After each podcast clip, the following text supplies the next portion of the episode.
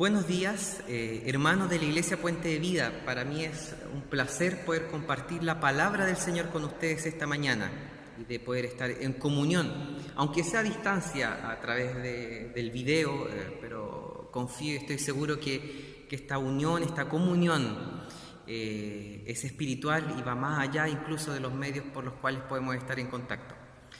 Bueno, María Jesús también les envía saludos a cada uno de ustedes.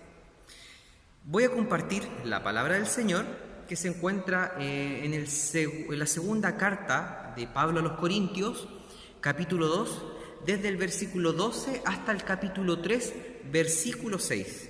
Segunda de Corintios 2, versículo 12 al capítulo 3, versículo 6.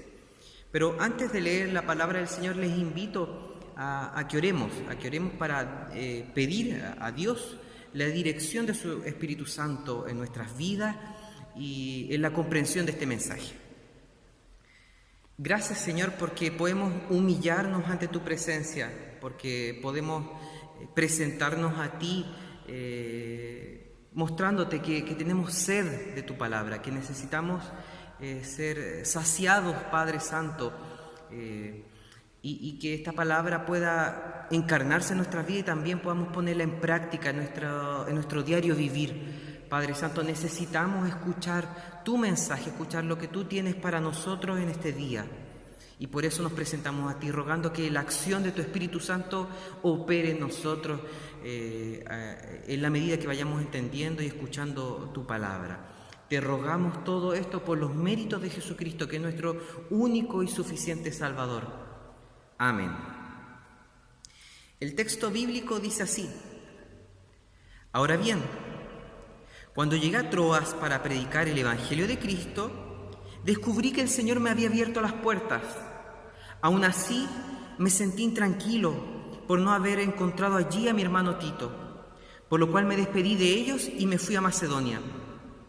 Sin embargo, gracias a Dios que en Cristo siempre nos lleva triunfantes y, por medio de nosotros esparce por todas partes la fragancia de su conocimiento. Porque para Dios nosotros somos el aroma de Cristo entre los que se salvan y entre los que se pierden. Para estos somos olor de muerte que los lleva a la muerte. Para aquellos, olor de vida que los lleva a la vida. ¿Y quién es competente para semejante tarea? A diferencia de muchos, nosotros no somos los que trafican con la palabra de Dios.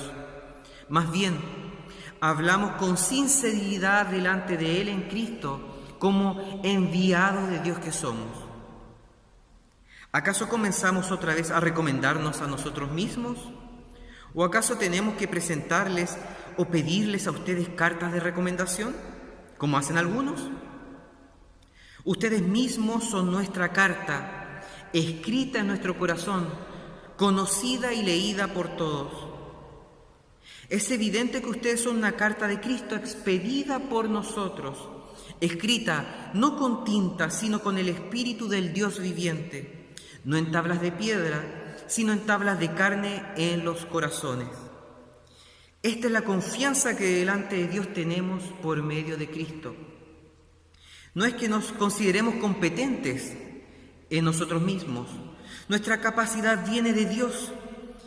Él nos ha capacitado para ser servidores de un nuevo pacto, no el de la letra, sino el del Espíritu, porque la letra mata, pero el Espíritu da vida. Amén. El texto comienza presentándonos una situación puntual de la vida del apóstol Pablo, de, su trabajo como misionero. Él mismo relata que en una ocasión eh, en la que llegó a, la ciudad de Troas, eh, no se encontró con Tito. Al parecer, por lo que nos muestra la redacción del texto, habían quedado de juntarse ahí. ¿Pero qué pasó?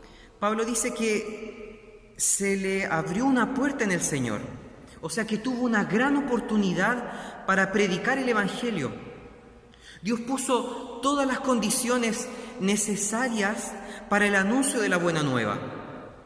Pero él estaba inquieto, estaba intranquilo, porque no se encontró con Tito como él esperaba. Finalmente el texto dice que por ese motivo decidió partir hacia Macedonia. En el texto que sigue, pareciera que él hace un corte radical eh, con, lo que, con lo que le está contando.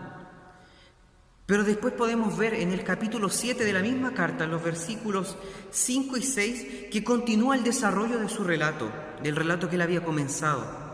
Cuando dice, cuando llegamos a Macedonia nuestro cuerpo no tuvo descanso, sino que nos vimos acosados por todas partes, conflictos por fuera y temores por dentro. Pero Dios, que consuela a los abatidos, nos consoló con la llegada de Tito. Finalmente se pudieron reunir. La pregunta aquí es, ¿por qué estuvo tan inquieto al no poder encontrarse con Tito en Troas? y continuó con esa angustia hasta que estuvo con él en Macedonia? ¿Qué ocurría con Tito que era tan determinante en la vida emocional y espiritual del apóstol Pablo? Yo pienso que la respuesta la podemos encontrar eh, en el capítulo 7 eh, de la carta a los Corintios, porque Pablo nos dice que cuando se reunió con Tito, fue informado por medio de él del arrepentimiento de los hermanos de la iglesia de Corinto. Yo creo que, todos, o, al menos la mayoría eh, de los que estamos viendo y los que estamos participando de este culto, sabemos que, eh, la iglesia de Corinto experimentó y vivió, problemas extremadamente graves, problemas muy profundos que fueron confrontados por el apóstol Pablo. Y lo podemos ver esto principalmente en la primera carta que les envió. Ahora, por medio de Tito pudo encontrarse y pudo, enterarse eh, del estado espiritual de la iglesia posterior a todo lo que había ocurrido. Ahí radicaba la inquietud del apóstol. Pablo sabía que, que Tito era una persona adecuada para solucionar los problemas de la iglesia. Pero como no tenía novedades de él, ni, tenía información actualizada respecto de lo que estaba ocurriendo durante el último tiempo en la iglesia, eso le produjo probablemente angustia. Finalmente Pablo se encontró en, eh, el texto que se nos relata en el capítulo 2 de la, segunda epístola a, Corintios, eh, eh, Pablo vemos que Pablo se encontró frente a la incertidumbre de quedarse en Troas y seguir anunciando y predicando el Evangelio o partir para buscar a Tito. Esta tensión produjo que finalmente decidiera viajar a, Macedonia. Como les dije previamente, eh, el texto que sigue pareciera ser algo muy distinto de lo que venía contando, como si hubiese un quiebre en la narración. Hay que tratar hay que tratar de, entender esto en su contexto literario. Nosotros estamos frente a una carta, estamos leyendo una carta. Y, podemos ver también en las otras cartas de, Pablo que él tenía la costumbre, yo no sé si, eh, si intencional o involuntaria, de estar narrando un hecho y entre medio referirse a otras cosas. Por ejemplo, en la primera carta a, Timoteo le está dando instrucciones respecto de cómo debe ser la conducta de los hermanos de la iglesia eh, en, la que, en la cual él está, de la cual él, está a cargo, Tito, perdón, Timoteo. Y entre medio le dice a Timoteo que no tome agua sino que un poco de vino a causa de sus problemas estomacales. Entonces vemos eso, cómo entre medio de una narración se refiere a otras cosas.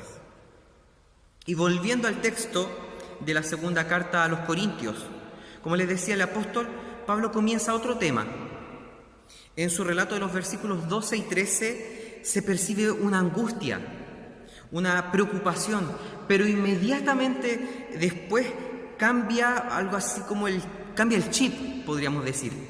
Está hablando de algo que parece tenso y continúa diciendo, pero gracias a Dios, o, dicho de otra manera, y gracias a Dios, lo que vemos es un cambio de actitud radical hay un contraste. Pablo pasa de, la, de, estar inquieto a la gratitud a Dios.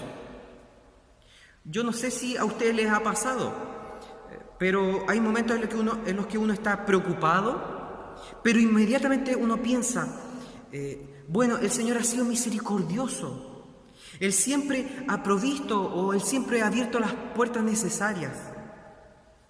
Yo creo que todos en un momento dado eh, nos ha ocurrido que hemos pasado de la incertidumbre a la gratitud, porque el Espíritu Santo ha actuado en nosotros y nos ha hecho tomar conciencia que hay muchas más razones por las cuales agradecer a Dios que razones por las cuales estar inquietos, con incertidumbre. Entonces, en Pablo ocurre eso. Él siente una gratitud a Dios porque puede servirle anunciando a Cristo, lo que trae salvación para unos como condenación para otros. Por eso él habla de los que se salvan y de los que se pierden. Y respecto al hecho de servir al Señor predicando a Cristo, marca una diferencia entre Él y sus compañeros de la misión, sus compañeros de batalla, de un lado, y por otro lado los mercaderes de la fe. Él dice, no somos como muchos que medran falsificando la palabra de Dios. Cuando aquí se refiere a falsificar, está hablando en un contexto cultural en el que existían pequeños comerciantes que eran minoristas. Yo creo que, todos nosotros conocemos este tipo de comerciantes, pero que en este contexto eh, ellos realizaban su negocio de manera poco ética, engañando a los clientes. Entonces lo que da a entender aquí es que de la misma manera como existía ese tipo de comerciantes, también existían mercaderes de la fe. Probablemente eran predicadores ambulantes que vendían el Evangelio como una mercancía y un evangelio que no era el evangelio de Jesucristo, que no era el evangelio puro de Jesucristo tal como es anunciado en la Escritura. Era un falso evangelio del cual buscaban obtener algún beneficio. El apóstol Pablo busca marcar la diferencia. Él quiere mostrar que tanto él como sus compañeros actuaban con honestidad y que habían sido llamados y enviados por Dios para anunciar a Cristo. Pero el texto sigue y podemos deducir que los predicadores itinerantes o ambulantes a los cuales él se estaba refiriendo llegaban a las iglesias con cartas de recomendación. Estas cartas de recomendación eran muy utilizadas en esa época y en ese contexto. Pero el apóstol, Pablo, el apóstol Pablo quería insistir en que en el caso de él y de sus compañeros eh, eh, en la misión, en la batalla de la fe, no eran necesarias. Y es por eso que él hace el contraste entre los charlatanes que necesitaban y que presentaban estas cartas de recomendación y él, por otra parte, y sus hermanos en la fe, que estaban involucrados en la misión, que no tenían cartas porque habían sido escogidos por Dios para cumplir con esta tarea. Incluso él dice que era competente en el anuncio del Evangelio no por él mismo, no por sus capacidades, sino que esto venía de Dios. Era Dios el que quien lo había capacitado. Fue Dios que hizo a Pablo y a sus compañeros ministros del nuevo pacto, o dicho de otro modo, ministros eh, de esta manifestación plena del pacto de Dios que, Dios había hecho en Cristo. Este pacto que, que no consistía y no consiste en la observancia externa de la ley, en el hecho de cumplir las leyes del Antiguo Testamento para obtener el favor de Dios, o de cumplir una serie de reglas si el corazón no ha cambiado, sino que consiste en la acción del Espíritu Santo que regenera y da nueva vida a la persona. Por eso el versículo 6 dice que la letra mata, pero que el espíritu vivifica. Solo después que la persona vuelve a nacer por la acción del Espíritu Santo, puede actuar de acuerdo a la palabra de Dios. Cuando su corazón ha sido cambiado primero. Ahora, de manera concreta. ¿Cómo podemos aterrizar este mensaje a nuestra vida?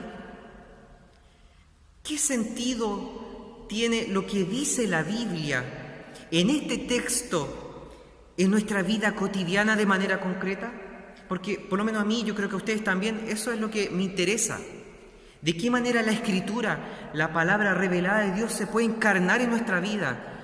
¿De qué manera nosotros podemos ser hacedores de la palabra? de manera concreta, en nuestro diario vivir. Bueno, para poder entenderlo, yo quisiera que pongamos nuestra mirada principalmente desde el capítulo 2, versículo 14, hasta el capítulo 3, versículo 6. Asumiendo que, el relato que venía previamente, en los versículos 12 y 13, era algo así como una introducción a, este pasaje que, queremos, en el cual vamos a poner la mirada desde el capítulo 12, versículo, perdón, capítulo 2, versículo 14, hasta el capítulo 3, versículo 6. Entonces, yo creo que podemos encontrar aquí dos aplicaciones principales.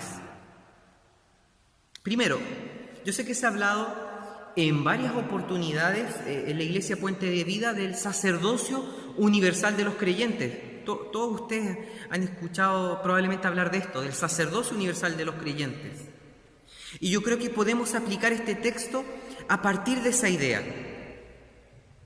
El apóstol Pablo nos habla de su ministerio y el de sus compañeros anunciando a Cristo. Cuando se habla de, ministerio aquí, no tenemos que pensar en un ministerio ordenado, ya que todos como parte de la iglesia, todos como parte del cuerpo de Cristo, tenemos un ministerio. Todos como cristianos hemos sido llamados para anunciar a Cristo. Es más, cuando el texto dice, cuando, cuando el apóstol Pablo dice aquí, nos hizo ministros, lo que dice exactamente es, nos hizo diáconos. Ese es el término utilizado en el griego, nos hizo diáconos, o dicho de otra manera, nos hizo servidores. Todos tenemos ese llamado a ser servidores por el hecho de ser cristianos. Y ese llamado no depende de nuestras capacidades, no depende de nuestras habilidades o competencias, ya que proviene de Dios, es Él quien nos llama. O sea, no somos servidores de Dios para anunciar el Evangelio dependiendo de las capacidades que tenemos, del hecho de si somos aptos o no, sino que Dios nos dio y nos da esa función. Yo no sé si recuerdan que en el Antiguo Testamento eh, vemos a Moisés que cuando fue llamado por Dios para ser un instrumento suyo en la liberación del pueblo que se encontraba en Egipto, él puso varios obstáculos, dio varias excusas, que era viejo, que era tartamudo, etc. Pero ninguna de esas excusas tenía sentido. Dios lo llamó tal como era. Bueno, lo mismo ocurre con nosotros. Independientemente de los talentos o no que tengamos, del hecho de sentirnos o no capacitados, Dios nos ha llamado para anunciar su Evangelio, para anunciar la salvación en Cristo. Y eso no va ligado al hecho de estar cumpliendo o no una función en la iglesia, ni tampoco va ligado al hecho de estar previamente capacitados o no. En resumen, ¿a qué quiero llegar? Al hecho de que nosotros, como cristianos, todos, no estamos para ser meros espectadores de un culto dominical. No nos debemos conformar simplemente con participar de las actividades de la iglesia. Dios nos ha llamado a algo mucho más grande y que exige una profunda responsabilidad, que es la proclamación de su palabra. Dios nos ha llamado a eso, a esta tarea que va mucho más allá de nuestra participación de las, en las actividades o en las funciones de la iglesia la proclamación de su palabra. A Spurgeon se le atribuye una frase que yo encuentro preciosa y a la vez letal. Al parecer él habría dicho, ¿todo cristiano es un misionero o es un impostor? Entonces no tenemos elección. O somos misioneros o somos impostores. No existe una tercera alternativa. Bueno, y como la frase de Spurgeon es certera, pero no es la palabra de Dios. ¿Qué dice la palabra de Dios sobre este tema? ¿Qué dice la palabra de Dios sobre todo esto? La primera epístola universal del apóstol Pedro, capítulo 2, versículo 9, dice, pero ustedes son linaje escogido, real sacerdocio, nación santa, pueblo que pertenece a Dios, para que proclamen las obras maravillosas de aquel que los llamó de las tinieblas a su luz admirable. Pueblo que pertenece a Dios para que proclamen las obras maravillosas de aquel que los llamó de las tinieblas a su luz admirable.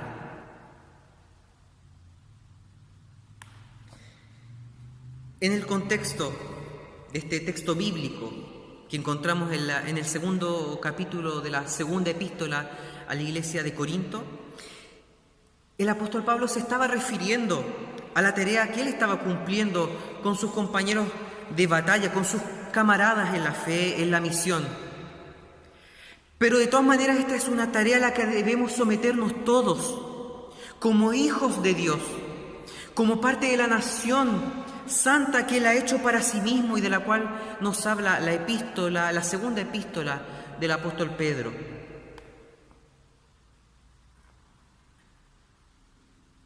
¿Y cuál es, la segunda aplicación de este texto?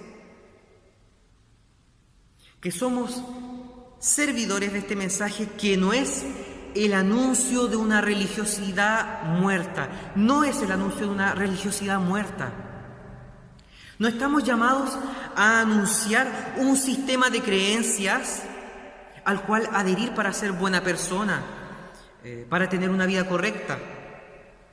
Yo recuerdo que cuando era chico y alguien me preguntaba qué es ser presbiteriano, yo me enredaba, me confundía eh, y, trataba eh, de dar o de explicar un poco el funcionamiento de, de la denominación de la iglesia presbiteriana. O trataba de explicar algunas doctrinas esenciales dentro del protestantismo y principalmente en la tradición presbiteriana. Pero después pensaba, no, hay algo que anda mal. Hay algo que anda mal en, en mi argumentación, en mi forma de responder. Pues claro, porque no se trata de eso. No se trata de hacer las relaciones públicas de la iglesia. Este anuncio consiste en la buena nueva de Dios, que en Cristo las personas pueden volver a nacer por la acción del Espíritu Santo. Y esto les permite tener una relación con Dios.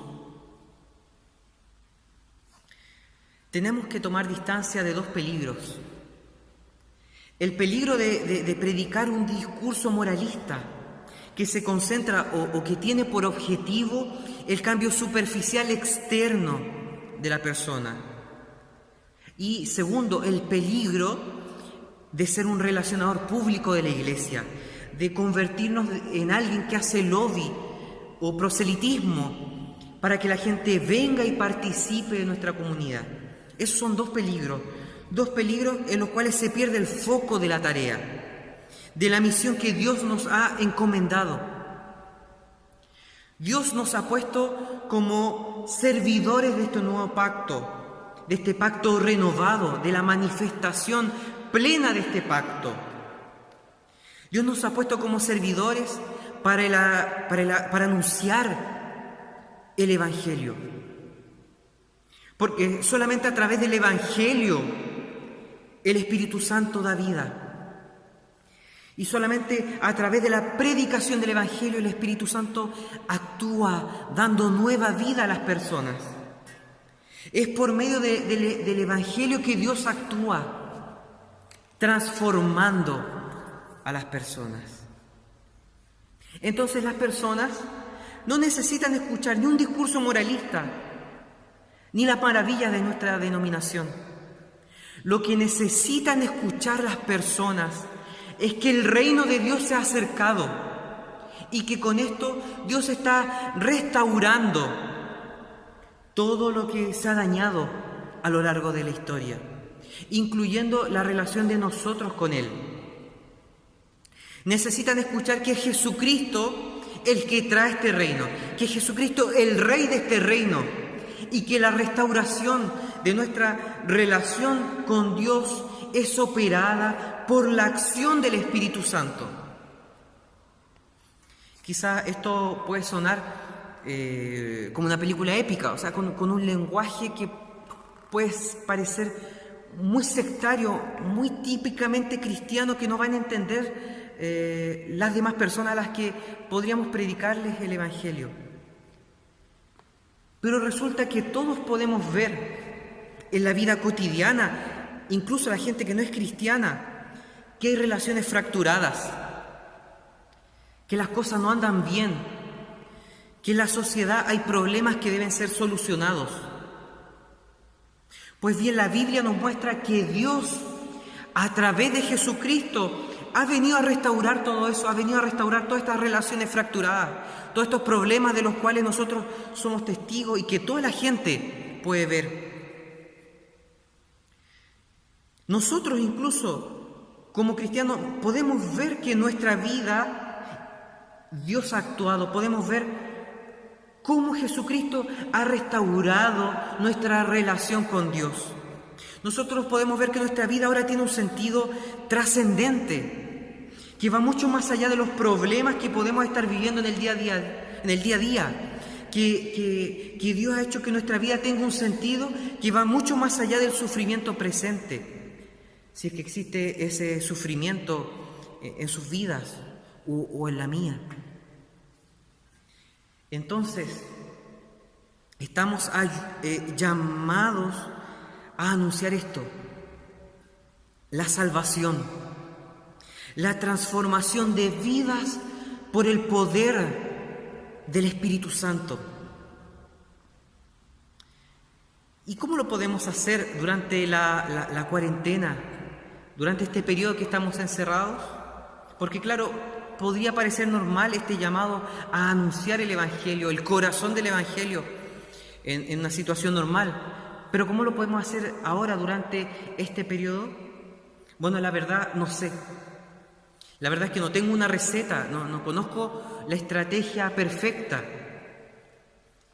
Pero Dios provee los medios.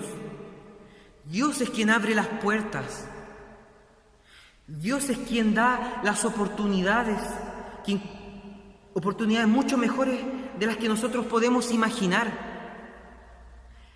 Dejémonos utilizar por Dios. Seamos instrumentos en sus manos. Y sobre todo seamos fieles a su llamado, a ser sus servidores en la proclamación de la buena nueva de salvación en Jesucristo. Que Dios les bendiga y que a pesar del encierro durante este periodo puedan seguir cultivando la relación y la vida de iglesia, puedan seguir en contacto unos con otros y viviendo esta relación, esta unión espiritual de, de iglesia de Cristo. Bendiciones.